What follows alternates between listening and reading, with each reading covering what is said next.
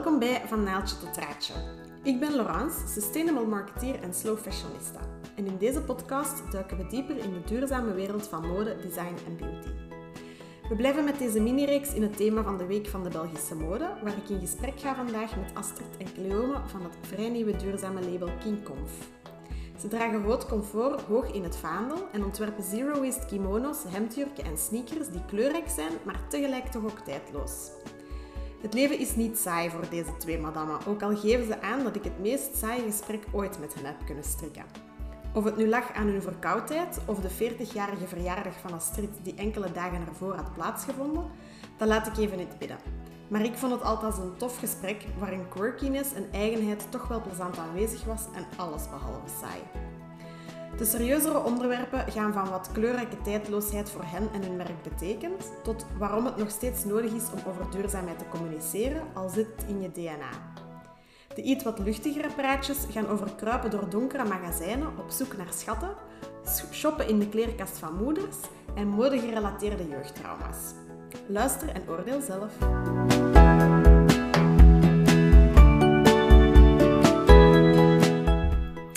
Dag Astrid en Cleo. Jullie zijn van King Conf. Um, misschien moeten jullie jullie zelf eens even voorstellen. Alright, Cleome, ga maar van start. Ik ben Cleome. Ik ben uh, 34 jaar. Uh, ik ben oorspronkelijk Nederlandse. Mm -hmm. uh, ik woon ondertussen wel echt al bijna heel mijn leven in Gent. Ik ben enkel voor mijn studie aan de, aan Artes Hogeschool voor de Kunsten vier jaar terug in Nederland gaan wonen. En ondertussen ben ik uh, van een meisje van zes jaar. En dat is zo'n beetje, denk ik. Alright. Ik ben Astrid van Damme. Ik woon in Aalst. Ik ben net 40 geworden. En twee jaar geleden zijn Cleo en ik Kingconf gestart. Het eerste Belgische haute comfortmerk, waar dat wij op een hele duurzame manier comfortabele kleding en schoenen, tijdloos design, brengen naar onze doelgroep. En dat zijn uh, quirky mensen van heel verschillende leeftijden, die op zoek zijn naar iets origineel, bijzonder en duurzaam. En die mensen proberen wij zo goed mogelijk te bedienen. dat is heel uh, kort en bondig verteld. Nu, je hebt het zelf al aangehaald, hè? je probeert dat op een duurzame manier te doen, maar misschien moet je eens vertellen hoe dat je, allez, wat dat jullie dan verstaan onder die duurzaamheid. Begint eigenlijk um, zowel in het ontwerpproces als in het zoeken naar de grondstoffen, als het maakproces, het vervoer van onze producten en hoe dat we het eigenlijk naar de klanten gaan brengen. In al die zaken proberen wij de meest duurzame keuze te maken. We hebben uiteraard nog heel veel te leren, maar wij gaan bij alles heel, heel bewust een keuze maken en onderzoeken hoe dat het beter kan.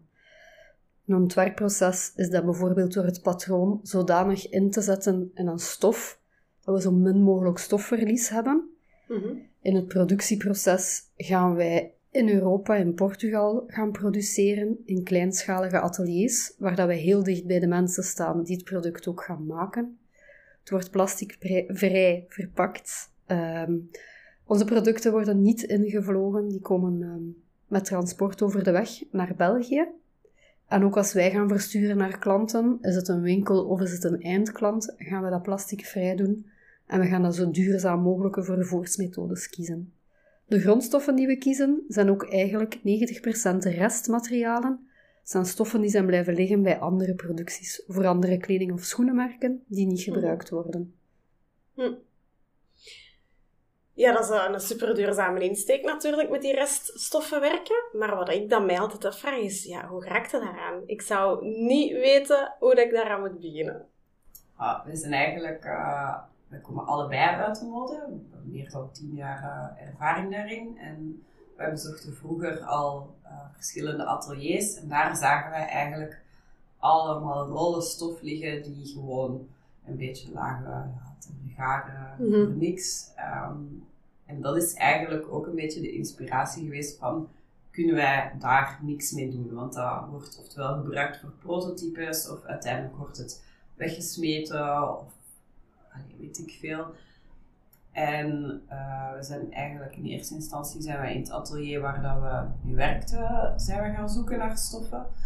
Uh, die hebben we dan opgebruikt. Um, en verder ons atelier die, die begrijpt ook wat dat we doen. En zij zijn eigenlijk mee gaan denken. En zo zijn we terechtgekomen bij verschillende stofleveranciers, omdat die ook eigenlijk aan overproductie doen voor andere merken. En die hebben dan nog een rolletje liggen van 10 meter, 20 meter. Uh, Heel fijn als atelier mee heeft gedacht met ons. En zo gaan we mhm. steeds op zoek uh, naar waar liggen er nog resten.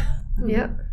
En uh, dat mag je echt letterlijk nemen. Dat is echt soms op handen en voeten in een of ander duistere magazijn in Portugal.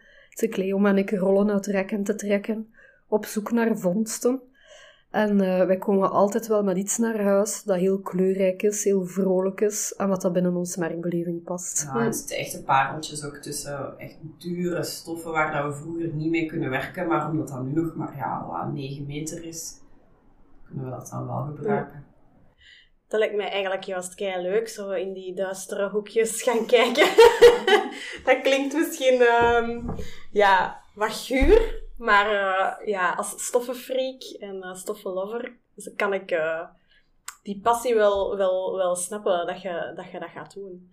En mag ik eigenlijk zeggen dat die samenwerking die jullie dan hebben met jullie atelier, dat dat toch wel redelijk uniek is? Want allee, ik kan ja, ik ben zelf niet zo super thuis natuurlijk in heel het productiegegeven van fashion.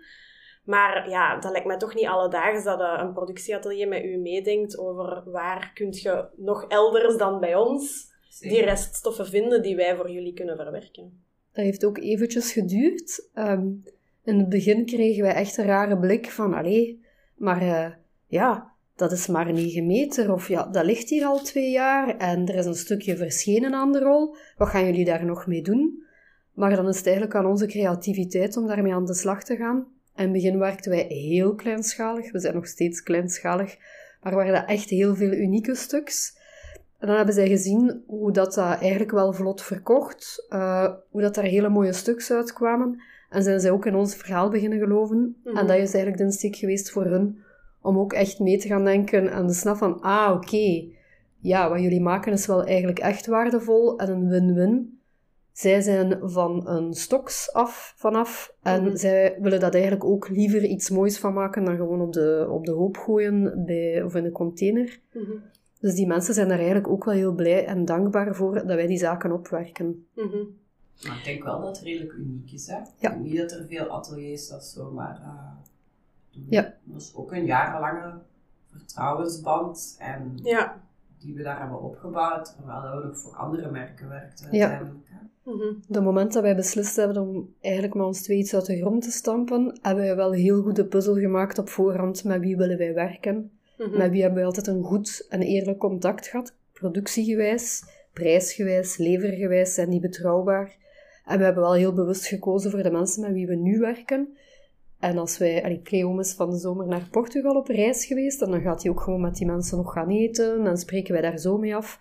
Dus het gaat verder dan gewoon een, zakenrelatie. Ja, maar dat is wel veel fijner samenwerken dan dat je ergens in een ver land een productieatelier hebt zitten, waar dat je, ik weet niet hoe hoge vliegtuigticketprijzen voor moet betalen om het eens te kunnen gaan bezoeken. Uh, allee, afspraken maken en allee, ik denk dat dat, ja, veel moeilijker is dan, dan iets dat wat korter bij zit. En ja, met mensen die je toch al een beetje kent in de sector.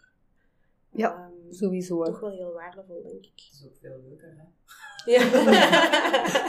Om naar Portugal op vakantie te gaan, bedoel Oh ja, en dan het aangename dan het nuttige koppelen. Ja, ja, tuurlijk. Zeker. Zeker wel. Nu, je had daarnet gezegd van die um, ja, waren wel zo'n beetje van, allee, wat wil je met die rollen doen? En allee, dat is maar 9 meter. Heb je toch een beetje het gevoel dat je zelf ja, dat, dat moet, hebt moeten uitleggen wat die duurzaamheid in die sector betekent en waarom dat, dat precies nodig is om die stoffen te gaan opgebruiken? Um, ja en nee. Er gebeurt op productiegebied internationaal eigenlijk meer dan wat ik vind bij ons bij een eindconsument gebeurt. Op productieniveau wordt er al heel veel gesproken over recyclage, over circulair produceren, over het terugnemen van resten. Ze zijn daar wel echt mee bezig. Uh, en ik heb het gevoel, ondanks dat dat nog niet verplicht wordt van overheidswegen, dat productieateliers dat eigenlijk ook kotsbeu zijn van zo hard bij te dragen aan die afvalberg. Dus die staan eigenlijk wel te springen voor zo'n initiatieven. Het gekke is gewoon voor hen dat je van iets oud iets nieuw maakt. Dat was voor hen wel een beetje een mind switch. Mhm. Maar uiteindelijk zijn we er wel. En nu hebben we ze volledig mee en denken ze ook mee en doen ze zelf suggesties. En dat is heel fijn. Maar dat heeft wel eventjes geduurd. Ja. Tot een punt dat ze ergens een magazijndeur openschuiven en dat zij eigenlijk was staan te grinniken van wat ga je hier nu eigenlijk uithalen? en dat wij gelijk twee eh, kinderen in een snoepwinkel met armen vol stof naar buiten komen. Zalig. En ehm, dan snapten ze het wel. Ja. Hoeveel stuks, hè, we zullen even op die 9 meter verder gaan. Hè, ehm, hoeveel stuks krijgen we daar ongeveer uit? Want ik denk dat mensen daar ook niet altijd stil bij staan van hoeveel stof dat er eigenlijk nodig is om een eindproduct te maken. Drie kimono's. In, eh, allee, elk kledingstuk is natuurlijk anders qua metrage, maar onze kimono, dat is eigenlijk het eerste kledingstuk waar dat we mee gestart zijn. En die is echt zo uitgetekend dat er exact drie meter stof in kruipt, dat er Oh ja. geen afval in zit. Dus we krijgen soms de vraag, ja, waarom zijn er geen verschillende maten in de kimono's? Of Mhm. waarom heeft hij maar één zak? Eh, dat is omdat er exact die drie meter in zit. En als wij die eh, anders moeten maken van allee, langer of wijder of twee zakken of langere mouwen, dan hebben wij meer stof nodig of minder, maar dan heb je afval. Ja. Dus daarom is eigenlijk de kimono zoals hij is en niet anders. Ja. Daar zijn jullie denk ik ook mee gestart hè, met de kimono's. Nu, nu is jullie collectie al wel heel veel, alleen een beetje breder. Uh, maar dat is eigenlijk jullie initiële insteek geweest. Hè? Kun je daar iets meer over vertellen? Waarom dat, dat dan precies de kimono was? Is dat per ongeluk gekomen? Of was dat dan een bewuste keuze voor het uh, zero waste uh, principe? Eigenlijk zijn we niet zozeer met de kimono gestart. In onze ontwikkelingsfase waren de schoenen, allee, onze sneakers zaten ook al in, oh ja. de, in de running. Alleen dat duurde iets langer qua productie, waardoor ja, ja. dat wij zijn gestart met de kimono omdat die al klaar was. Maar gestart was met 23 kimono's of zo, Ja. onze eerste productie. We gingen ook alleen maar naar vrienden en familie uit. uh, maar ja, alle begin ja. is klein, hè? Ja, je moet ergens ja, starten. En Ja. uw vrienden en uw familie, dat is uw eerste fanbase. En dan kun je zo wat verder groeien. En, uh... Maar de kimono is wel gestart uit dat principe. Ik ben super grote fan van Japan. En Mm. uiteindelijk, uh, zowel in Japan, maar ook in Afrika doen ze dat ook, hebben ze die smalle lappen stof. En in Mhm. Afrika hebben ze die um, stoffen van Vlisco en zo. En dan is dat 6 yards. Of hoe, ik denk dat ik het juist zeg, 3 yard wordt gebruikt in de, voor de rok, 2 yard wordt gebruikt voor de top en 1 yard voor het hoofd, voor de hoofdtooi. En in Japan is het eigenlijk niet anders, dat zijn ook hele smalle repen. Ja. Um, en die zijn ook zes, om, ja, ongeveer de 6 meter. En daar maken ze dan elk paneel van een kimono uit. Ja. En dat heeft mij altijd geïnspireerd. En dat proberen we nu ook in onze andere kledingstukken zo te doen, dat, dat er geen restjes zijn. Ja. ja, en ik denk ook bij alles, hoe dat we eigenlijk vooral gestart is, hebben we eerst gedacht, voor wie willen we werken en wat hebben die mensen nodig? Mm -hmm. Dat was eigenlijk de insteek. En dan hebben we een aantal zaken getest voor onszelf. En de kimono was daar één van. En dan comfortabele sneakers was dan eigenlijk de hoofd tweede luik. Waarom is een kimono zo interessant? Het is een heel veelzijdig kledingstuk. Je kunt Ja. het als mantel dragen, als kamerjas dragen. Uh, je kunt het als jurk dragen. Je kunt het aan het strand voor over een bikini dragen. Dus het is heel veelzijdig in gebruik, wat het ook tijdloos maakt. Mhm. En anderzijds, je hangt niet vast aan maten. En wij willen in alles dat we doen het stokrisico verkleinen, de waste verkleinen. Mhm. En als je met een ruime matenboog gaat werken in kleding, dan maak je het eigenlijk moeilijker om volledig uit te verkopen. Ja. En dat is een ander heel groot voordeel aan de kimono. Iedereen staat ermee. Je kan het op heel veel gelegenheden gaan inzetten en dragen, Ja. waardoor dat wel echt een, een stuk is om lief te hebben, ongeacht dat het heel trendy is vandaag. Mhm. Het was het eigenlijk tien jaar geleden ook. En over tien jaar ga je nog altijd met heel veel liefde naar je kimono in de kast grijpen voor op zondagochtend je pistolets te gaan smeren in de keuken Ja. en er toch elegant en vrouwelijk uit te zien. Inderdaad. Ja, maar dat je daarnet zei van, ehm, ja, vroeger was het ook al hip en trendy, eh, maar ik denk dat vroeger het meer afgebakend was welke kledingstuk dat je voor welke gelegenheid kon gebruiken. En ik denk dat de, de kimono vroeger echt zo werd aanzien in de jaren 60, 70 als de roop. Ja. in, in, in mijn dialect. Hè, als in, eh, dat is iets dat je aandoet wanneer dat je net wakker wordt en inderdaad je pistolets op een zondag in de keuken smeert. Maar niet iets waar dat je mee naar buiten komt. Terwijl dat dan misschien denk ik wel veranderd is over de jaren. En dat dat nu ja, veel veelzijdiger wordt ingezet. En ik, eh, ik begrijp ook heel wel wat dat je zegt van... ehm, ja, ja, ja, dat het een veelzijdig kledingstuk is en dat je het voor elke gelegenheid kunt opkleden of juist, eh, juist niet op, opkleed en gewoon met een sneakerje kunt aandoen en je kunt gewoon naar buiten en eh, je doet een wandelingsje in het park wanneer dat je niet geschminkt en eh nieuw Ja. haar hebt gedaan s'morgens. Maar ehm, ja, dat is, ja, ik vind dat ook een fantastisch, een fantastisch kledingstuk. En die mindset hebben we eigenlijk proberen doortrekken in de stukken die we hebben toegevoegd aan de collectie. We hebben een hemdjurk. Cleoma en ik hebben echt gekeken, oké, hemdjurken, wat hebben wij? Wat hebben onze moeders in de kast? Mhm. Hoe zit dat stuk in elkaar? Ook het patroon gaan bekijken. Wat moet het voor ons hebben? Het moet zakken hebben. Het moet loszitten, zodat je aangenaam en gemakkelijk kunt gaan voortbewegen. Of dat je nu met kleinkinderen bezig bent of met je hond gaat wandelen. Dus we hebben zowel een checklist op comfort en draaggemak. Ook naar stof, kan je het wassen, hoeft het gestreken. Dat zijn allemaal zaken waar wij naar kijken. Ja. Dan gaan we het stuk creëren om zo tijdloos mogelijk en zo veelzijdig mogelijk in te kunnen zetten. Hemdje kan je opendragen op een jeans. eh, je kunt het losdragen over je badpak. Je kunt het stylen met een legging onder. Eigenlijk op heel veel manieren kun je dat stuk gaan inzetten. Je kunt er een riemken op aandoen. En zo echt de tijdloze, perfecte hemdjurk te gaan creëren. En die dan in heel veel verschillende stoffen te gaan aanbieden. Een keer zwaar, een keer licht, een keer doorschijnend, een keer feestelijk. Maar dat echt een klant weet, oké, dat is een model voor mij. Mhm. Daar voel ik mij goed in. En nu kan ik daar eigenlijk variaties van gaan kopen. Ja. Allee, die hemdjurk waar dat we eigenlijk ons gebaseerd op hebben, dat is een hemdjurk van super oud, van Cleo maar mama. En die switcht Ah ja, is gewoon tussen de kleerkasten. Ah ja. Om de vijf jaar switchen die een keer Ja. van hemdjurk. Allee, gaat die hemdjurk over en weer, maar dat stuk blijft relevant. Zalig. Ja, wij shoppen bij elkaar in de kledingkast en dan lijkt dat dat je altijd nieuwe kleren hebt. Ja, ja, ja. ja maar dat, dat, is- dat is wel plezant. Dus, ik heb dat dus nu ook gedaan met mijn zwangerschap. Ik, eh, ik wou echt geen nieuwe dingen kopen. En dan ben ik echt gaan shoppen in mijn moeder haar kleerkast. Zalig. Ja, heeft echt keihard meegegeven van jumpsuits waar dat zij dan eh, juist niet meer in geraakte. En die waren dan voor mij juist goed op het moment dat mijn buikje die grootte had. Ja. Dat is eh, ja, niks zo zalig als dat. Hè? Want je hebt inderdaad terug variatie en je weet wat het ene kledingstuk voor de andere heeft betekend. Dus je draagt er dan ook opnieuw zorg voor. Dat is ook wel fijn. Ja. Dus daar is dan het, de nieuwe hemdjurk eigenlijk op, eh, op eh, of jullie hemdjurk op gebaseerd. Dat klopt. En zoals altijd gaan wij heel klein een paar hemdjurken maken. Verkopen aan vrienden en familie. Reacties sprokkelen. Ja. Verbeteren. En dan meer stoffen zoeken om het in te maken. Ja. En zo hebben we ondertussen ook een tweede hemdjurk, een kimono hemdjurk. We hebben een jumpsuit. Allee, er komen altijd variaties op tijdloze kledingstuks. Mhm. En daar proberen we echt de beste, meest veelzijdige tijdloze versie van te maken. Je hebt al een aantal keer het woord tijdloos laten vallen.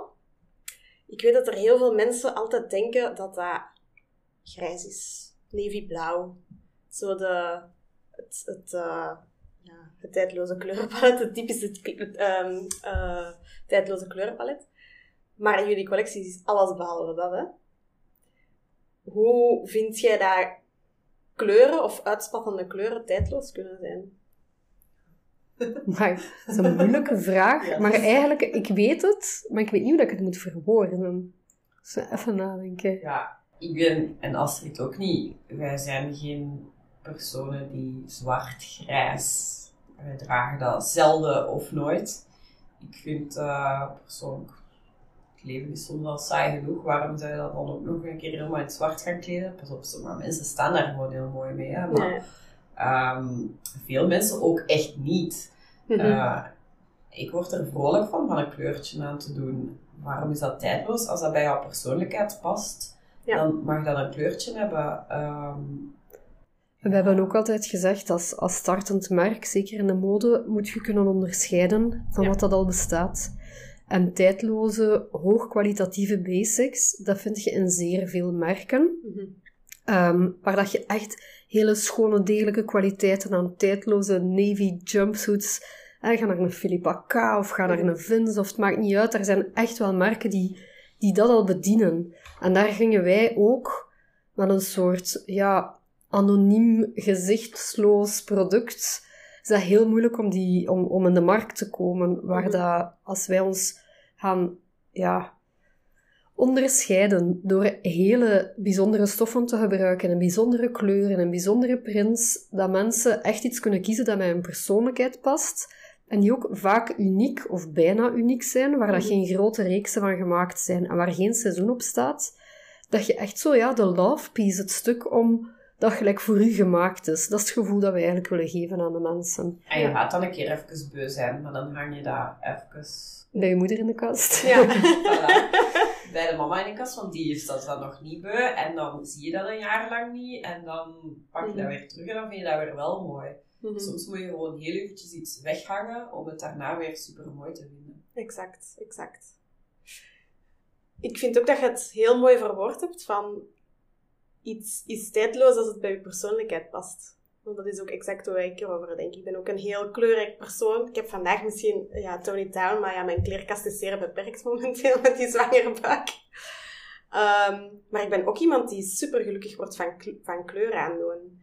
En ik heb dingen die knaloranje zijn, of ik heb zelfs een knalgele broek die ik in mijn, van mijn eerste loon volgens mij heb gekocht, meer dan tien jaar terug die ik, oh, ik zou er zoveel geld voor geven om ze terug te kunnen aandoen. En ja, dat ding is al meer dan tien jaar oud. Dus ja, allee, ja, dat past bij mijn persoonlijkheid, bij wie dat ik ben. En dan maakt dat niet uit, ja, of dat dan nu in kleur is of, allee, ja. allee, kleur. Blauw is ook een kleur, maar ja, of dat het in een typische kleuren, tijdloze kleurenpalet is, of, uh, of iets vooruitspannend. Past misschien ook wel in de tijdsgeest dat we niet echt meer kunnen spreken van oké, dit is het modebeeld van zomer 2023. Of mhm. nu geen skinny broeken meer, alleen hoge taille, brede broeken. Die tijd is gewoon voorbij. Je moet dragen waar dat je goed in voelt. Mhm. Eh, wat dat bij je lichaam past. En ja, waar, dat je gewoon gemakkelijk in bent. En je dat, dat, is voor ons comfort. Comfort is niet zozeer dat er een rekker van achter in je broek zit en dat je hem makkelijk aan en uit kunt doen. comfort is het draaggemak, niet in de letterlijke zin, maar in, ja, dat is het ultieme comfort. Hoe goed voel je eigenlijk in wat dat je aan hebt? Ja. Denk je dat het ook te maken heeft met de snit van een kledingstuk? Zeker. Onze kledingstukken zullen nooit super strak zijn. Hè? Nee. Je moet niet... Ik vind, als je een kledingstuk de hele dag voelt dat je het aan hebt, is het voor mij wel niet comfortabel. En dat hoeft niet per se daardoor inderdaad met een rekker en allemaal zakken te zijn bijna om aan te doen. Maar je moet niet voelen dat je ons kledingstuk aan hebt. Dat je ingesnoerd zit. Mhm. Ja, ik denk ook dat dat deel 1 is van jullie succes, hè, het woord comfort. Ehm, iedereen voelt zich goed in wat je aan... Van, van de kledingstukken um, die ze van jullie dragen. Maar zou succes deel 2 zijn dat jullie tijdens de corona zijn gelanceerd. Net omdat iedereen dan naar die comfortabele pieces op zoek was om hun meetings van thuis uit te doen, bijvoorbeeld. Dat is echt een toevalligheid, want eigenlijk was het uh, spelen met het idee is voor corona begonnen. Oh ja. Uh, maar dan eigenlijk in corona hebben we het aangedurfd om de stap te zetten, omdat ons dat de tijd ging geven om rustig te beginnen, om te kijken om fouten te maken, um, om zaken te testen, zonder dat heel de wereld er al op keek en dat een hele grote launch was. Dus dat klinkt alsof dat, dat gestart is uit een onzekerheid. Ik zou dat willen ontkennen, maar voor een stuk is dat wel waar. Omdat wij gewoon echt van het principe zijn, we testen iets, we gaan van start met iets en we zetten verder in op wat goed markt, waar dat mensen echt vraag, uh, allee, ons vragen naar stellen en waar dat mhm. je iemand een dienst kunt bewijzen met je product en daar gaan we ruimer op inzetten. En dat is wel gemakkelijker geweest in corona. En of het een succes is, uiteindelijk, we zijn nu net geen twee jaar bezig. Uh, ik vind dat, dat kan je eigenlijk pas zeggen als wij ons doel hebben bereikt en dat effectief over tien jaar mensen echt nog onze stuks in de kast hebben hangen. Natuurlijk, daar gaan we voor. Maar ik zal nu nog niet durven zeggen van super groot succes. We zijn goed bezig, we zijn goed op weg. Um, ja. Ik vind dat wel bescheiden. maar dat is misschien omdat ik ook wel ja, jullie volg van helemaal in het begin. En omdat ik jullie ook wel mee heb zien groeien. En omdat ik ook gewoon ja, fan ben van de dingen die jullie maken. Um, dus ja, ik vind wel dat je bescheiden bent. ik ga gewoon echt pas... Allee, ik ga heel blij zijn als ik over tien jaar hoor van... Ah, maar ik heb die kimono van in 2021 nog in mijn kast staan. En dan denk ik, ah, of ik heb hem doorgegeven aan mijn dochter. Of, of ik heb hem doorgegeven, inderdaad. Ja. Dan, is het, dan vind ik het echt geslaagd. Ja. Nu, het was dus niet de bedoeling om te launchen tijdens corona hebben jullie dan toch even de peppers gehad? Als het dan ineens wel toesloeg, corona? Hoe, hoe zijn jullie daarmee omgegaan? Want... Nee, het, ja, het brainstormen was daarvoor, of we een comfortmerk. Maar dan eigenlijk gans de creatie van de doelgroep en hoe gaan we het nu echt aanpakken en wat gaan we precies brengen, dat is wel in corona gebeurd. Mm Dat was een zeer bewuste beslissing. Dat is niets dat ons overkomen is. Mhm. Eh, en ja, we hebben gewoon echt gedacht, heel die modewereld naar elkaar te kijken en wat nu? En wat met leveringen en wat met de verkoop en de winkels zijn dicht en wat moeten we nu doen? Mhm. Wat dat wij gewoon hebben gezegd, wij gaan, wij gaan gewoon schakelen, wij gaan rechtdoor en wij gaan doen wat wij geloven, wat we goed kunnen. En we gaan ons uiterste best doen om dat te doen slagen. En er is niets dat ons gaat tegenhouden. Als je op zo'n moeilijk moment start, dan ligt de wereld eigenlijk nog aan je voeten en, en dan kunnen we er gewoon nog mee beginnen. Mhm. We hebben dat eigenlijk niet echt als een handicap ervaren. Nee. zoveel te beter. Ja, wat dat er nu op ons afkomt. en wat is dat dan precies? Ha, crisis? De, ja, de, ja, misschien had je het nog over iets anders. Uh, nee, we hadden het wel degelijk over de energiecrisis, recessie, inflatie. Dat zijn zaken waar wij wel in ons merk ook mee geconfronteerd worden. Mhm. Dat de prijs van de werkuren gaat naar omhoog, de prijs van het mhm. transport gaat naar omhoog. En wij willen wel echt... Wij zijn uiteraard geen goedkoopmerk, dat kunnen wij ook niet zijn. We zijn geen fast fashion. Mhm. Maar wij proberen wel op een manier nog iets betaalbaar te houden. Ook al moeten mensen misschien een paar maanden sparen voor een stuk. Maar wij proberen toch niet high-end luxe te zijn, ook niet. En er is toegankelijk te blijven voor een budget. Dus dat zijn wel zaken waar wij mee geconfronteerd worden. Ja. Ik ga het nu even over de prijs. Misschien mag ik daar even op inpikken. Um, heel veel mensen weten ook niet wat er achter een prijs zit. Mm Kunnen jullie daar eens een breakdown van geven? Wat zit er achter de prijs van een King Kong kimono? Je hebt enerzijds heb je de stof. Um, waar dat je toch mag rekenen, tussen de 3 en de, de goedkoopste stof zal 3 euro de meter zijn. De duurste stof zal toch 30 euro de meter zijn. Als we, soms hebben we van die handgeweven kimono's, daar zal dat 30 euro de meter zijn. Mhm. Dan moet je rekenen 3 euro, uh, 3 meter stof, sorry, in één kimono. Mhm. Dan wordt een kimono gemaakt voor ongeveer het maakloon. Moet ik even heel goed nadenken ze. Uh, 28 euro. Ja, ik denk dat we nu op 30 gaan zetten. Uh, 28 à 30 euro. Dan zit je nog met um, transport. transport. Dan zit je nog met uh, een bepaald persoon in Portugal waar onze collectie wordt gemaakt, die eigenlijk een deel van de communicatie, ja. et cetera, op zich neemt omdat vaak of veelal in de ateliers wordt er niet genoeg Engels gesproken om dat helemaal zelf te kunnen doen. Dat gaat niet over een gigantisch budget. Dat zal misschien 1 of 2 euro per kledingstuk zijn. Dan komt dat inderdaad naar hier, het transport, dan uh, verpakking. verpakking. Transport naar de eindklant, dat zit wel mee in begrip. Of alleen betaalt de eindklant voor een stuk ook zelf als het uh, naar de webshop gaat. En wij liggen sinds een jaar ook in een aantal verkooppunten. En die zijn aan het groeien. En een winkelier heeft ook een vaste marge bij de kleding en bij de schoenen. En die moet je er ook wel bij rekenen. Dus wij zijn zeker niet uh, geld aan het scheppen. Maar wij zijn wel heel, heel integer met onze prijsopbouw bezig. En je gaat ook soms een kimono kunnen kopen van 150 euro. En soms hebben wij een kimono van 350 euro. Maar daar zit het grote verschil vooral in de stof. Mhm. En dat wil daarom niet zeggen dat die goedkopere een mindere kwaliteit is. Aangezien dat wij met restpartijen werken, wordt de prijs vaak bepaald door het atelier waar dat we de stof vinden. En daar kunnen wel grote verschillen in zitten. Mhm. Maar als wij het echt een prachtstuk vinden, dan gaan we het meekopen. En dan zijn we wel echt van overtuigd dat het ook hele goede kwaliteit is. Mhm. Onze stofkennis van ons verleden als ontwerper helpt ons daar wel bij. Wij weten niet altijd de exacte samenstelling, maar wij kunnen wel heel goed achterhalen of dat iets polyester is, of dat het een natuurlijke vezel is en dergelijke. Dus daar gaan wij ook wel mee aan de slag. En we kunnen meestal ook wel echt aanvoelen of dat iets wel of niet gewassen kan worden. Ja, ja dat is ervaring, hè? Ja. ja. Wat, wat, zeker denk ik ook uh, nog mee in de prijs zit, is um, ja, enerzijds uw, uw stof, maar ja, aangezien dat je elke keer in kleine oplages produceert, dat doet natuurlijk ook iets van... Allee, je prijs is dan automatisch hoger. Hè? Dat is ook iets, denk ik, waar mensen niet altijd uh, bij stilstaan. Klopt.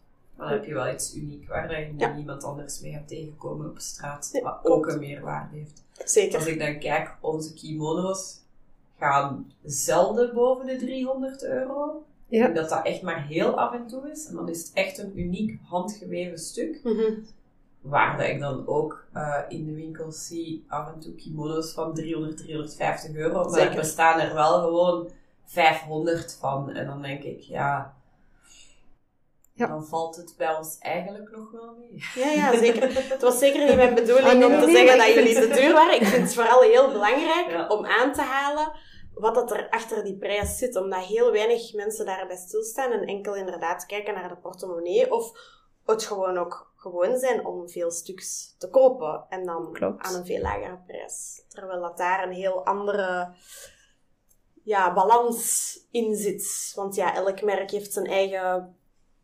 Prijzenpolitiek. Ja, ja, voilà. Prijzenpolitiek, dat één. Maar ook, um, ja, niet iedereen werkt met dezelfde stoffen en op dezelfde manier. Dus dan, dan maakt het er automatisch prijsverschillen zijn. Ja, en ik denk dat ik dat ooit op een van jouw posts heb gezien, uh, Laurence. Denk het, hè. Mocht me corrigeren als die zo is. Nu ben ik benieuwd. Dat je de prijs van een stuk als klant moet je ook kijken hoeveel keer ga ik dat aandoen. Klopt. Ga je dat veel aandoen, gelijk als iets een kamerjas, overjas is, dan spreken wij bijna over dagelijks gebruik het hele jaar door. Mhm. En als je dan dat gaat delen door uh, misschien een toffe blouse uit Sarah, dat je een paar keer aandoet, ja, dan is die prijs vaak, komt er wel duurder uit met het Sarah-stuk dan met een duurder stuk dat je jarenlang gaat dragen. Klopt. Goed gewassen kan worden, dat je het kunt doorgeven, dat je ook vaak, eh, populariteit van vintage, uh, dat je nog aan een prijs kunt doorverkopen als je er echt niet meer mee staat of er echt niet meer in kunt. Het is een investering voor jezelf, maar ook als je het ooit wilt doorverkopen, is het een vorm van investering. En ik hoop dat mensen zich daar meer en meer bewust van gaan worden. Mhm. Ik vind dat wel mooi dat je dat zegt, een kledingstuk een investering. Want ik vind dat mensen meer moeten nadenken over wat dat ze aankopen. Dat is ook een van de redenen waarom ik de podcast uiteraard ben gestart. Omdat ik vind, um, ja, of ik wil mensen inspireren om daar meer mee bezig te zijn, om bewuster te kopen. Um, dus dat is zeker een, een superbelangrijk aspect daarin. We hebben even een intermezzo. Misschien moet ik daar een aparte jingle voor uh, laten maken. er, komt een, uh, er komt een verhaal. Ja, van dus Cleo. Het ging eigenlijk over het investeren in kledingstukken. Uh, ik ga dat nooit vergeten dat vroeger, ik geloof dat ik een jaar of twee, drie was, misschien vier, ik weet dat niet zeker. En mijn mama had een jas gekocht voor mij van Esprit. Een groene jas. En die kwam tot aan mijn enkels. En die mouwen werden dan zo drie, vier keer omgeslagen. Zo'n katoenen jas. En ik heb die jas vier jaar aangehad. En uiteindelijk kwam die dus... Dat was in principe gewoon een korte jas. Dus ik heb die vier jaar gedragen. Nadien heeft mijn broer die was nog iets kleiner dan ik, heeft die ook vier jaar gedragen. En daarna, die jas was nog altijd niet stuk. En ik ben er zeker van dat iemand anders daar nog heel veel plezier van heeft gehad. En dan, als je dan denkt, een dure jas, niet zo hè, acht jaar, twee kinderen, dat wel. Ja, ja, klopt. Eh, de cost per wear is wel heel, eh, heel veel naar beneden gebracht dan. Maar heb je er ook echt plezier aan gehad van die jas te dragen, als je die vier keer moest omslagen? Ja, ik vind als ik die foto's nu terugzie, ik vind dat fantastisch. Ik heb nu hetzelfde gedaan met mijn pleegdochter. Gewoon Ik heb Balenciaga. een super dure jas gekocht, misschien wel twee jaar geleden. En ik dacht eigenlijk eh, dit jaar van, oeh ja, ik ga weer een nieuwe jas moeten kopen. Want hey, dat is wel dat is veel geld, hè, zo'n dikke winterjas voor een kind die Ja. daaruit groeit. Ja, die groeien er Eh, keisnel maar ze past er nog altijd in. En dan denk ik, oh ja, nog een jaar, drie jaar, een dure jas. Ja, dan ga ik volgend jaar weer een hele goede, degelijke, dure jas kopen. Ja. Dat is goedkoper dan eh, een jas van de Zara, want uiteindelijk wat scheelt dat met een dure jas? Ook maar 40 euro of zo. Hè. Dus Mhm. ja, dan koop ik liever iets duur en iets degelijk. Ja. Wat lang meegaat. Ik heb een beetje een eh, jeugdtrauma. Ik ben de jongste van vier en ik heb twee oudere zussen en een oudste broer. En mijn moeder vond het echt heel leuk om haar drie meisjes in zo hetzelfde outfitje, maar in een andere kleur. We spreken over de jaren tachtig. Maar ik als jongste moest dan wel dat tenuke nog twee keer in een andere kleur afdragen. Dus dat is wel een beetje een trauma.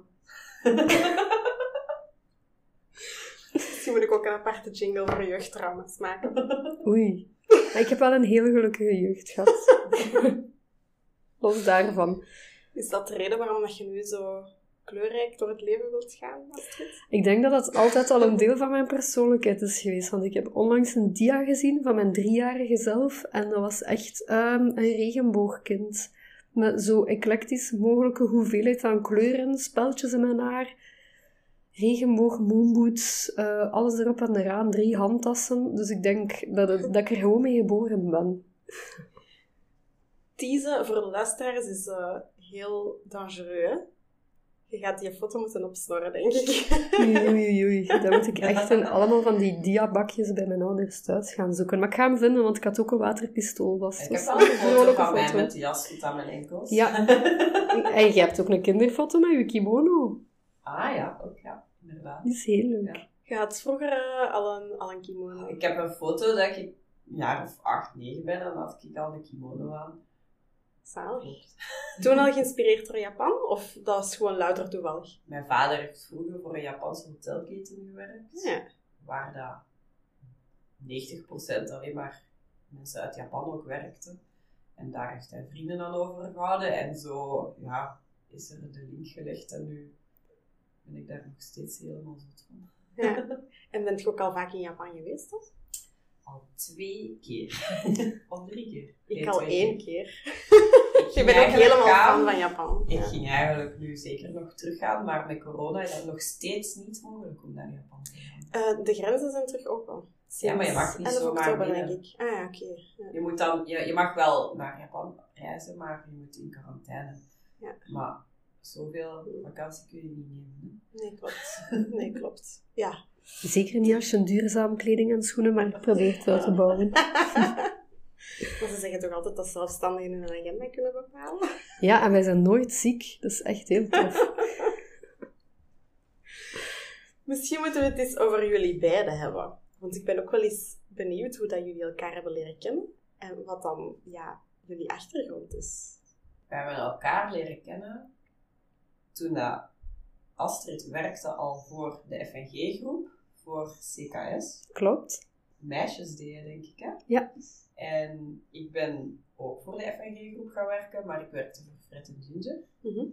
En we zaten wel op hetzelfde kantoor. We waren niet echt collega's, maar we zaten wel in hetzelfde bureau. in Hetzelfde hok, eigenlijk. Ja, Ook. Oei. letterlijk. Ja. En eh, daar Een donker hok? Of, Ja, eigenlijk, Ja, wel, ja. eigenlijk wel een teelverlicht donker hok. Mhm. En daar werkten een hele hoop hele toffe mensen. Dus er was een hele goede sfeer in het hok. En eigenlijk van die groep zijn er nog heel wat die wij regelmatig zien. Die allemaal ex-werknemers of werknemsters dan zijn van de FNG-groep. Zo bijvoorbeeld Julie Vets, die Go Fluo gestart is. Ah ja, ja, ja. Hele toffe uh, fluo-vestjes. En zo zijn er nog een aantal mensen die wij op een regelmatige basis nog zien. En die allemaal uitgezworven zijn binnen het modelandschap. En dat is een hele fijne klik. Maar Cleoma en ik hadden alle twee goesting om um, ja, eigenlijk echt iets van onszelf te starten. We zijn elkaar later ook nog tegengekomen ja. bij Fashion Club, hè? Ja, bij een uh, grote modedistributeur die een eigen merk gestart waren. Daar werkte ik dan ook alweer even, is Cleoma erbij gekomen. En dat was eigenlijk ons laatste wapenfeit voordat we voor onszelf zijn beginnen werken. Ja. En jullie zijn meteen samen iets gestart? Of jullie zijn eerst ieder apart iets gestart? Omdat je zegt, nee. voor onszelf beginnen werken? We zijn eerst samen gestart. Ah, we zijn eigenlijk echt samen gestart. Ehm, en dat klikt. Dat klikte heel goed en dat klikt nog steeds heel goed. Cleome is heerlijk rechtuit. Eerlijk, ik denk dat dat ook haar Nederlandse roots zijn. Je weet echt wat dat je hebt aan haar. En het hele fijne is dat uiteraard komen wij ook uh, hindernissen en problemen en stressvolle situaties tegen. Maar we kunnen er uiteindelijk altijd wel mee lachen. Hè? Dat is waar. Het, uh, allee, humor is wel iets dat ons ook echt verbindt. Ja. Dat zie je ook wel in de collecties terugkomen en ja, in, de, in het visuele materiaal dat jullie ja. produceren. Daar zit zo, ja, die quirkiness waar dat we het helemaal in het begin over hebben gehad, zit er altijd in. Dus ja, dat kan dan niet anders dan jullie persoonlijkheid ook zo is. Is dat vooral Astrid? Ja? Nee, dat weet ik niet. De marketing Ik vind dat heel grappig, maar uh, als het is heel goed die dingen te bedenken. En ik vind dat altijd wel heel lachen, maar jij bedenkt dat, hè? Ja. Dus dat wordt echt bedacht? Of jullie komen op de fotoshoot aan en jullie denken... Hahaha, we zullen, we zullen dit of dat een keer eens nee, proberen. Nee, totaal niet. Dat gaat vanzelf, hè? Ja, dat gaat echt vanzelf. Wij versterken elkaar. Volledig.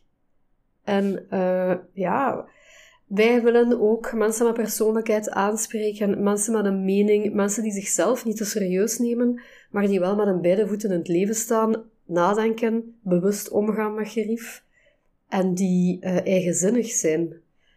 En je merkt dat in onze communicatie, je merkt dat in ons product. En als wij een evenement doen en wij zien eindelijk onze eindklanten in het echt, dan is dat heel leuk om te zien dat dat vaak ook mensen met humor, persoonlijkheid, die bewust kopen, dat is heel leuk. Dat is het grootste cadeau dat wij kunnen krijgen als we zien voor wie dat wij eigenlijk werken. Mm -hmm. Dat we bijna bij iedereen denken, jij zou zo een vriendin van ons kunnen zijn. Ja. Weer een nieuwe drie vragen aan Laurence. ja, Laurence. Van waar eigenlijk jouw interesse in duurzame mode en duurzaam ondernemen? Ja, hoe is dat gekomen? Dat is gekomen doordat mijn moeder een kinderkledingwinkel had. Met voornamelijk Belgische merken. Ja, hoogkwalitatieve merken ook.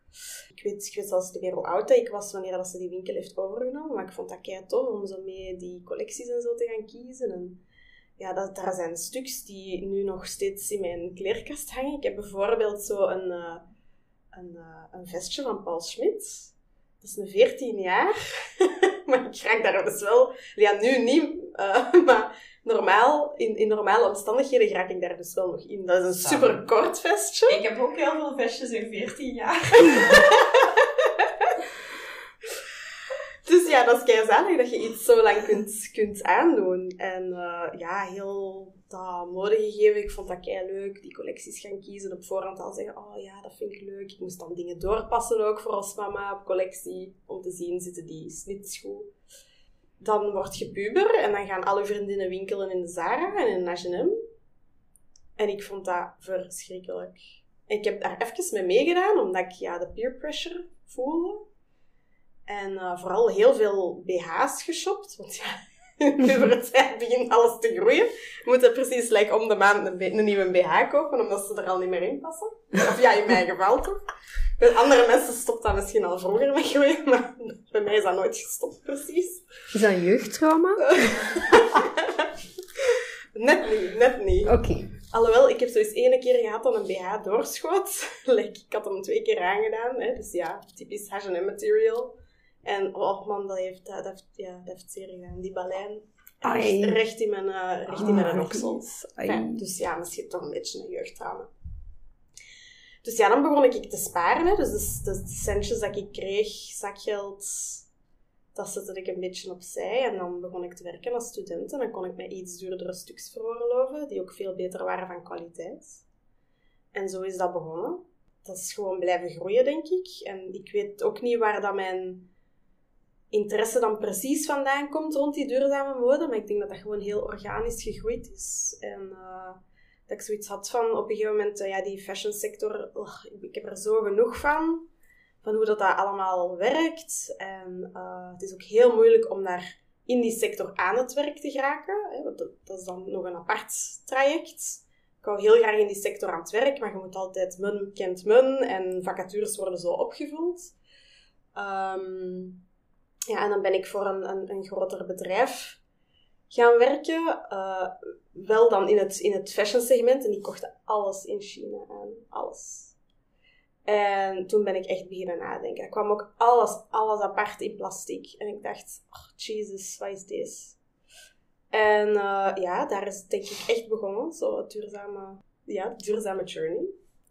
En dan ben ik daarover beginnen delen op Instagram. En ja, veel mensen vonden dat interessant. En de weetjes die ik dan kon opvissen, die, ja, die deelde ik dan. Ja, je, voelt, dus, je voelt dat mensen daar eigenlijk echt wel hongerig naar zijn, hè? Ja, zeker tijdens corona. Daar had ik het, uh, daar had ik het dan ook over met Caroline van Dresser in de vorige aflevering. Dat, uh, dat ik echt gemerkt heb dat mensen hun, hun kleerkast begonnen uit te mesten. En dingen begonnen oftewel weg te geven of weg te gooien. En daar echt over begonnen nadenken van... Oeh, ik heb toch wel veel kleren en ik moet dingen, ja, ik moet daar iets mee doen en misschien moet ik toch anders kopen en voel ik me daar dan nog wel goed in en hoe voel ik mezelf en, en, en ja, zo is dat denk ik uh, een beetje gekomen. Super boeiend. Vind je? Ja, ik vind dat wel. Ik vind het ook heel mooi omdat veel van de mensen dat wij kennen die met mode bezig zijn op de manier waarop dat wij mee bezig zijn. bijvoorbeeld, mijn moeder had een kinderwinkel of uh, ja, ouders die in de modesector werken. Of geeft toch vaak ook een insteek om mensen die daar bewuster mee omgaan en bewuster gaan kopen en bewuster gaan over nadenken, omdat ze een beter zicht hebben op heel die keten. En mhm. uiteindelijk, de prijs dat jij niet betaalt voor een kledingstuk, die wordt echt betaald aan menselijk leed. En als je dat met je eigen ogen hebt gezien, dan denk je daar gewoon helemaal anders over. En dan draait je echt wel bij. Mm en ik denk dat wij de eerste zijn om te begrijpen dat niet iedereen een budget heeft om mhm. een kimono van 350 euro aan te schaffen. Maar er zijn dan nog heel veel opties, zoals dresser dat je noemt, of ja. tweedehands kleding, uh, grote fan van Rosier in Antwerpen, of vintage. Er zijn heel veel manieren om, zelfs met een kleiner budget, op een hele duurzame manier te gaan consumeren. Mhm. Maar je moet inderdaad een mindswitch kunnen doen. En ja. niet iedereen staat daar altijd voor open. En, ja duurzaam hoeft ook niet altijd bio, eco. Nee, klopt. Ja, ja. Er zijn zoveel verschillende manieren, want dat zijn wij ook heel erg tegengekomen, want de sneakers. Dan um, ben je in een winkel en zeg je nee, maar wij willen alleen maar veganistische sneakers verkopen. Maar als je eigenlijk het hele verhaal erachter zou kennen, wordt veel, veel meer water gebruikt om uh, appelleder, et te verwerken. En eens dat er een kras zit op je veganistische schoen, nog zo goed bedoeld, ehm, kan je hem niet meer repareren. Terwijl als je echt een goede leren schoenen hebt, je kunt die repareren, je kunt die opnieuw naaien, je kunt die naar de schoenmaker brengen. Mhm. Ehm, ja, en dan denk ik, leder, de vleesindustrie bestaat. Hè. Uh, ja, zolang dat mensen het dan weggooien al. Ja. ja, en ook er zijn ook echt schoenenmerken die veganistisch leder promoten, waarvan dat wij weten dat het eigenlijk gewoon plastiek is. Ja. Dat is ook al niet goed voor je voeten, niet goed voor de voeten van je kinderen. Uh, allee, er zijn, zet zich ook niet naar je voet, dus qua draagcomfort is dat ook iets anders. Nu is het de laatste ook te, om te beoordelen, want als je bij ons het volledige productie, transport, alles proces zal uitpluizen, ga je ook verbeterpunten vinden. Maar wij staan daar wel voor open. En om ook transparant te communiceren over het maakproces, materialen dat we gebruiken, de herkomst en dergelijke. Daar zijn wij super open over. Maar wij zijn inderdaad niet het biomerk. Uh, alhoewel dat ik dat ook, ik dat ook niet slecht laten klinken. Maar het Nee, moet maar wel het gewoon is ook kloppen. niet altijd zo positief als het naar buiten komt. En je Ja. kunt op heel veel verschillende manieren kun je Mhm. wel iets goed dragen zonder dat het Mhm. alle vakjes aankruist. En 100% duurzaam bestaat niet, hè? Allee, bedoel, dat is pure utopie, hè? Dat, allee, Nog dan, niet. dan moeten wij allemaal naakt rondlopen, hè? Ja. Als je het zo gaat bekijken. Ik heb misschien nog een anekdote, omdat je daarnet bezig werd over schoenen en dat er heel veel vegan schoenen nog PU zijn. Het triggerde mij omdat je zei van ja, dat is niet goed voor de voeten van je kinderen. Ik had vroeger Spice Girls schoenen. Heb je dat Zalig. ooit gekend? Ja. Ik weet wie dat, dat maakte. Ik ben heel benieuwd naar uw verhaal. Ja, ik, ik heb heel hard moeten zagen om ze te krijgen. En uiteindelijk had ik ze gekregen en ik heb ze eigenlijk niet lang kunnen dragen, omdat mijn vader die uit een, Wat had uw vader? omdat mijn vader die uit een rijdende auto uit het raam heeft gegooid. Waarom? Dat is zo Omdat, hij dus, omdat ik daar zo naar de zweetvoeten in had. Omdat die eigenlijk puur Ah, plastic ja. waren. Echt. Oh my goed. Op de autostrade. Geef mij schoenen. Nu is het Raam gedaan. open. En heeft hij buiten gesmeten. Mooi. Oh. Niet, goed voor, het- niet goed voor het milieu, maar ja. dat is- Schitterend. Wie was uw lieveling Spice Girl? Ginger Spice. Ah, interessant. En bij jullie? Ik, eh, Baby Spice, Ja, ik vrees ook. ik. Ja. Echt? Ja. Ja. Dat zou ik jullie nu niet gegeven hebben, ze. Ja, ja, nee. maar ik was blond, dus ja. Ja, dan krijg je automatisch die stem. Ja. dat is zo. Ja, Ja. ik snap het. Om even terug naar dat duurzame aspect te gaan. Hè. 100, iets is niet 100% duurzaam. Wat is voor jullie dan duurzaam? Hebben jullie daar een def- echt een definitie voor jullie zelf voor uitgewerkt? Heel veel dingen kunnen duurzaam zijn. Allee, Ja, ik denk, wat is het doel van wat je koopt? Heb je, echt, heb je het nodig? Ga je het veel gebruiken? Is het herstelbaar? Wat ga je ermee doen als je het niet meer gebruikt? Dat zijn zaken waar je wel moet over nadenken voordat je iets in je, in je kar gooit, of in je, in je winkelzak gooit, of mee naar de kassa stapt. En uiteraard ga je ons kunnen betrappen op zaken waarin dat wij niet al de boxes checken. Maar ehm, ja, verander de wereld begint bij jezelf. Wij proberen het wel zo goed mogelijk te doen en zo transparant mogelijk. En we staan echt open voor alle advies. We zijn ook geselecteerd door Trends Impact Ja. Award, ehm, die eigenlijk een volledige doorlichting hebben gedaan van onze manier van werken, onze manier van produceren. Eh, dat is een samenwerking met PwC, die gaan ons ook een verslag geven en dan gaan wij ook daarmee aan de slag met hoe dat wij zelf wat we doen kunnen verbeteren. En daar gaat het hem ook om, dat je blijft leren en dat je Mhm. nooit denkt, wij zijn het meest duurzame merk. Ja. En voilà, daar is, dat is het. Ja. Zo zijn er wel een paar op de markt, denk ik. hè. Ja. Helaas. Die dan ook nog eens heel het jaar door korting geven, maar wel schreeuwen dat ze duurzaam zijn. Ja, het is... Ik denk bij ons, onze klanten, is eigenlijk niet in de eerste plaats, we willen iets duurzaam. In de eerste plaats vallen ze voor het stuk. En de duurzaamheid is extra, waardoor dat je guilty-free kunt shoppen bij ons. Maar ze vallen wel eigenlijk eerst voor de stijl. Ja. Maar dat is ook eh, gebleken uit onderzoek dat ehm, mensen iets niet kopen omdat het duurzaam is. Dat is een aspect dat misschien de doorslag zou kunnen geven, maar dat is meestal niet de drijfveer om iets te kopen. Ja, dat merken wij ook wel bij onze klanten. Hè. Dat is een heel leuk verhaal vinden, maar in de eerste plaats vallen ze wel op de stuks en de stoffen. Ja. en de pasvormen. En die duurzaamheid komt op de tweede plaats. Wij wilden eigenlijk ook nooit een duurzaam merk starten. Eigenlijk was dat een evidentie voor ons dat het duurzaam en echt ethisch geproduceerd moest worden. Mhm. Dat is een evidentie. En pas nadien zo, ah ja, we kunnen dat ook voor marketing gebruiken. Maar dat is eigenlijk Ons principe. eerlijk product Ja. op de markt brengen. Ja. Vind je dat daar toch nog altijd over gecommuniceerd moet worden, ook al zit dat in uw DNA, DNA als merk? Want er zijn heel veel merken die dat wel zo aanpakken, maar daar eigenlijk niks over zeggen. Goeie vraag. Ja, dat is een hele goede vraag. Want dat is wel iets waar dat wij mee worstelen, omdat vaak is duurzame mode heeft echt een label van eh suf of duf. Mhm. Uh, waar dat je natuurlijk als merk misschien niet mee geassocieerd wilt worden. Uh, maar het is wel... Allee, wij gaan met respect voor de natuur, respect voor de mensen, respect voor zoveel zaken, respect voor de transporteur. Uh, wij proberen alles zo eerlijk en goed mogelijk te communiceren en te handelen. Dat dat misschien wel ook iets is dat we mee in ons marketingverhaal hebben opgenomen.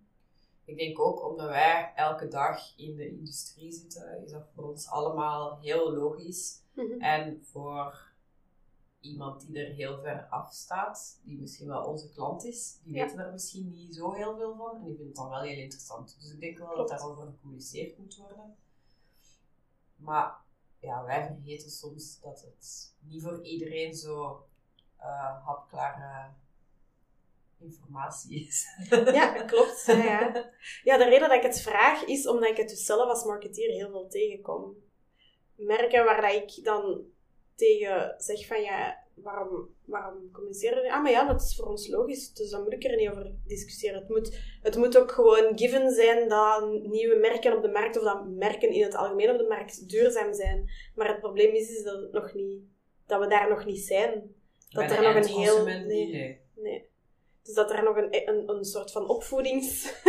Ja, eh, traject. Uh, traject moet gebeuren voor de eindconsument. En dan Soms merken krijgen we ook zo van die klantberichtjes. Hè? Wat is er dan juist duurzaam? En dan uh, stuurt Astrid een hele boek terug.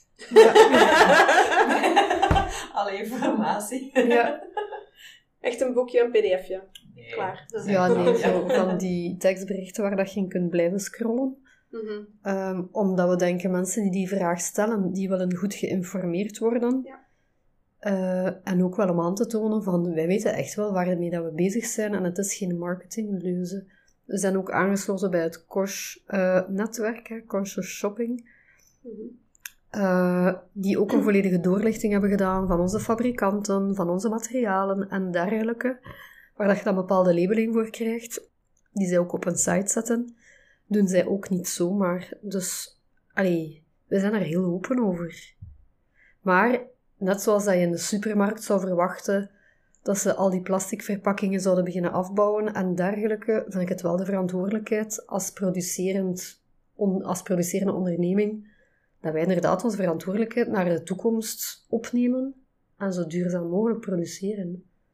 Ja, we zijn bijna aan het einde. Ik heb misschien nog één vraag, omdat we dan over heel wat duurzaamheidsaspecten, niks is 100% duurzaam. Wat is jullie niet duurzame guilty pleasure? Oeh, dat is ook echt een leuke vraag. Roken. Uh, ik ga eens nadenken. Wat doe je met je peuken? Ik doe die wel in de wilma. Ja, kijk hoe. Ja. Ik heb er zeker. Maar, zit ver. Ja, nee, omdat ik er al veel heb afgebouwd. Ik eet geen vlees meer. Oh, ik heb er zeker meerdere, maar geen excessen, denk ik. Misschien kan Cleo wel antwoorden voor u. Ja, maar heb ik wel. Het valt goed mee. Komt er nog in ketens? Uh, eerlijk, ja. Omdat ik met twee tienerdochters zit. Ja. Ah, ja. Maar we zijn... Uh... Maar ja, dat is geen guilty pleasure. Nee, dat is geen guilty pleasure. ja, want de pleasure is dat niet. Maar uh, we gaan wel aan het schakelen naar uh, veel meer vintage. En mijn ja. jongste is al mee. En mijn oudste koopt eigenlijk ook wel heel veel in um, kringwinkels en mm -hmm. dat soort zaken. Maar ik snap dat ook. Hè. Als tiener wilt je ook bepaalde ja. Nike sneakers en dat soort zaken. En ik laat hem dat wel toe. Dus ja, dat is een goeie. Dat is een guilty pleasure. Het, het gaat, uh, het gaat over balans, denk ik ook. Hè? Het is, ja. ja. enerzijds, je moet aan je portefeuille denken en die kinderen die groeien daar like, zot snel uit. Ja, op vintage scrollen kost veel tijd. Soms is het gewoon gemakkelijker om naar de eerste dichtstbijzijnde winkel ja. te lopen en snel iets te gaan halen. En verder, ja, met vliegtuig een keer op reis gaan doe ik wel heel graag. Maar ik denk dan altijd, ik heb geen kinderen op de wereld gezet. Um, het is balans. Een enorme ecologische voetafdruk, een kind op de wereld zetten. Dus dan vind ik soms ook van ja, een beetje uh, tussenin zoeken. dat, is, dat is helemaal waar. Dat is, uh, Ja, een van de redenen Sorry. waarom ik... Nee, nee, het is oké. Ja, dat is zo wel. Het is, ik het is wel iets waar ik bewust mee, eh, bewust mee ben, ben omgegaan. Het is er een van de redenen waarom dat ik heel lang de boot heb afgehouden. Om aan kinderen te beginnen. Ja. ja, en dan ging het niet zo goed, maar dat is een ander verhaal. Dat is, heeft niks met dit te maken. Ja, dat heb ik ook gezien. Dus ja, dat is eigenlijk de conclusie. Dat niet alles 100% duurzaam is en dat het om balans gaat. En je goed voelen bij de keuzes Yes. die je maakt. Het allerlaatste waar ik mee wil afsluiten, wat ik bij iedereen heb gedaan voor de Week van de Belgische Mode. En eh Astrid is al eh, super excited. Ik, heb, eh, ik had een stapeltje met trekvragen, met een Belgische vraag in. Eh, er zijn er nog twee over, dus jullie mogen daar een kaartje uitkiezen. En let op de vraag even lezen en erop antwoorden. Wie van de Antwerpse zes is jouw favoriet, Cleome? En waarom precies? Dries van Noten. Uiteraard. Van jou ook, hè? ja. En waarom? Oh, denk ik gewoon stijploos, dat is super mooi. Mijn eerste, over zeggen. mijn eerste designerstuk ooit was van Dries van Noten als ik 14 was. En ook. En ik kan er nog in en ik heb het nog. En het eh, ja, kleurgebruik, stofgebruik, de Mhm. wereld die hij creëert. En zijn 16. team, ja, dus vind ik ongelooflijk. Communiceert hij over duurzaamheid? In de Eh, huidige context? Geen idee, volgens mij niet Ik denk dat ook specifiek. niet, maar dat is een ander eh, segment, hè. Ja. Ik vind dat wel jammer dat daar, dat daar, in, daar in dat segment eigenlijk weinig aandacht aan besteed Maar dat is wordt. ook zo weer een ding. Ja, ik, ik weet een deel dingen worden in India gemaakt. Mhm. Ehm, maar het gaat ook om de manier waarop dat je daar dan mee omgaat. En Mhm. effectief, als zo'n stuk nog zoveel jaar later in de kast hangt bij mensen, er is ook iets voor te zeggen. Hè. Ja, ja, tuurlijk. ja, of de reden waarom dat hij in Indië zit, is dan voor een soort handwerk Ja, Ja, dat je niet hier kan doen. Ja, Dus Ja. het makes sense. dat het een ambacht is. Dat is ook geen fast fashion, hè. Zal ik mijn vraag stellen? Welke Belgische artiest of bekende Vlaming zou jij je ontwerpen willen zien dragen? My god. Het ding is, maar nu gaan we weer uitweiden, dat ik wat wij doen met KingConf niet zozeer als ons eigen ontwerpen zie. Ik voel me daar niet de eindverantwoordelijke voor, omdat het een samenraapsel is van beslissingen en checkboxes en vondsten, waar dat ik mijzelf daar niet als de ontwerper van zie. Ik vind dat ook zo wat een moeilijke vraag, omdat ik liever gewoon leuke mensen erin wil zien of zo in onze stuks. En ja, Belgische artiesten of BV's ik ken die niet persoonlijk, hè. Maar zoals dat dan laatst hier aan Rijmen hier langs is geweest en die dan iets aan heeft en dan blijkt dat dat ook nog eens echt een hele sympathieke vrouw is, dan denk ik, ja, dat vind ik tof. Ja. En we hebben echt wel BV's die al stuks van ons besteld hebben. En dan denk ik altijd, oh Cleo, mag ik ze persoonlijk een bericht sturen? En dan zegt Cleo, nee, dat is niet professioneel. En dan vind ik dat heel leuk om te zien, oh, die heeft Leuk besteld. als je Maar dan weet dat dat een Ja. tof persoon is. Ja, dat is waar. en ik ken heel weinig BV's, dus ik vind dat een hele moeilijke vraag om op te antwoorden, want ik kijk alleen maar Nederlandse televisie.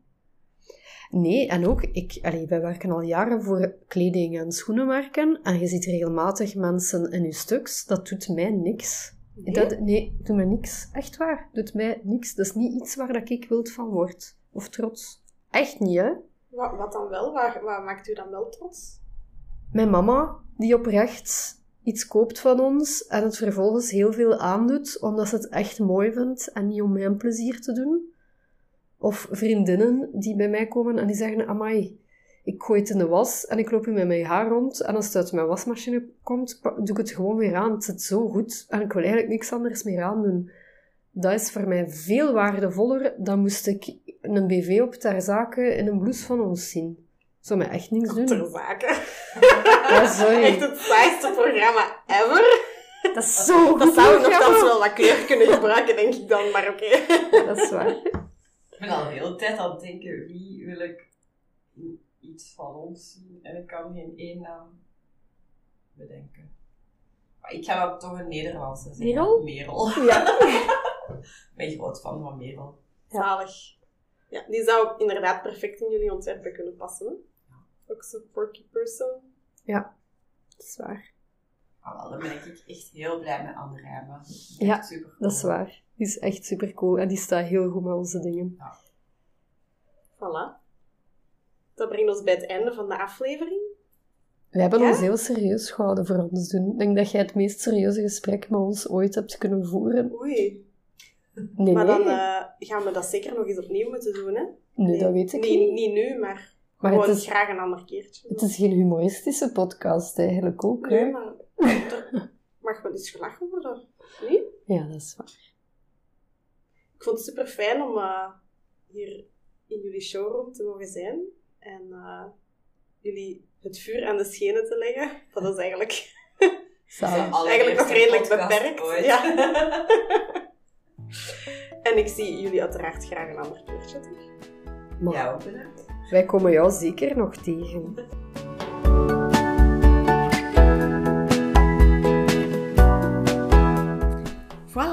Deze aflevering zit er weer op. Was dit nu het saaiste gesprek ooit? Ik zou wel eens willen weten hoe het er normaal aan toe gaat bij KingConf. Als je naar de fotografie kijkt die ze hebben met Studio Nunu, dan krijg je alvast een beetje zottigheid voorgeschoteld. Hopelijk komt er dus eens een volgende keer. Volgende week krijg je alvast van mij weer een nieuwe aflevering met een nieuwe gast. En dat is voorlopig ook de laatste aflevering in dit seizoen. Mijn baby die kan namelijk elk moment poppen, dus ik ga even rust nemen. Maar ik heb nu ook al wel zin om andere boeiende mensen voor de microfoon te krijgen in een volgend seizoen. Wilt je op de hoogte blijven? Duw dan op de volgknop, zodat je geen enkele aflevering mist of volg mij op Instagram via Laurence Delvoye en Sustainable Marketeer. Wat ik ook echt fantastisch zou vinden, is als je de podcast deelt met vrienden en familie op sociale media. Zo is er meer kans op een vervolg na dit seizoen, maar met beter materiaal en een betere geluidskwaliteit, maar wel even interessante gasten en onderwerpen. Laat ook zeker een beoordeling achter, zodat anderen ook de weg vinden naar deze praatjes. See you next week!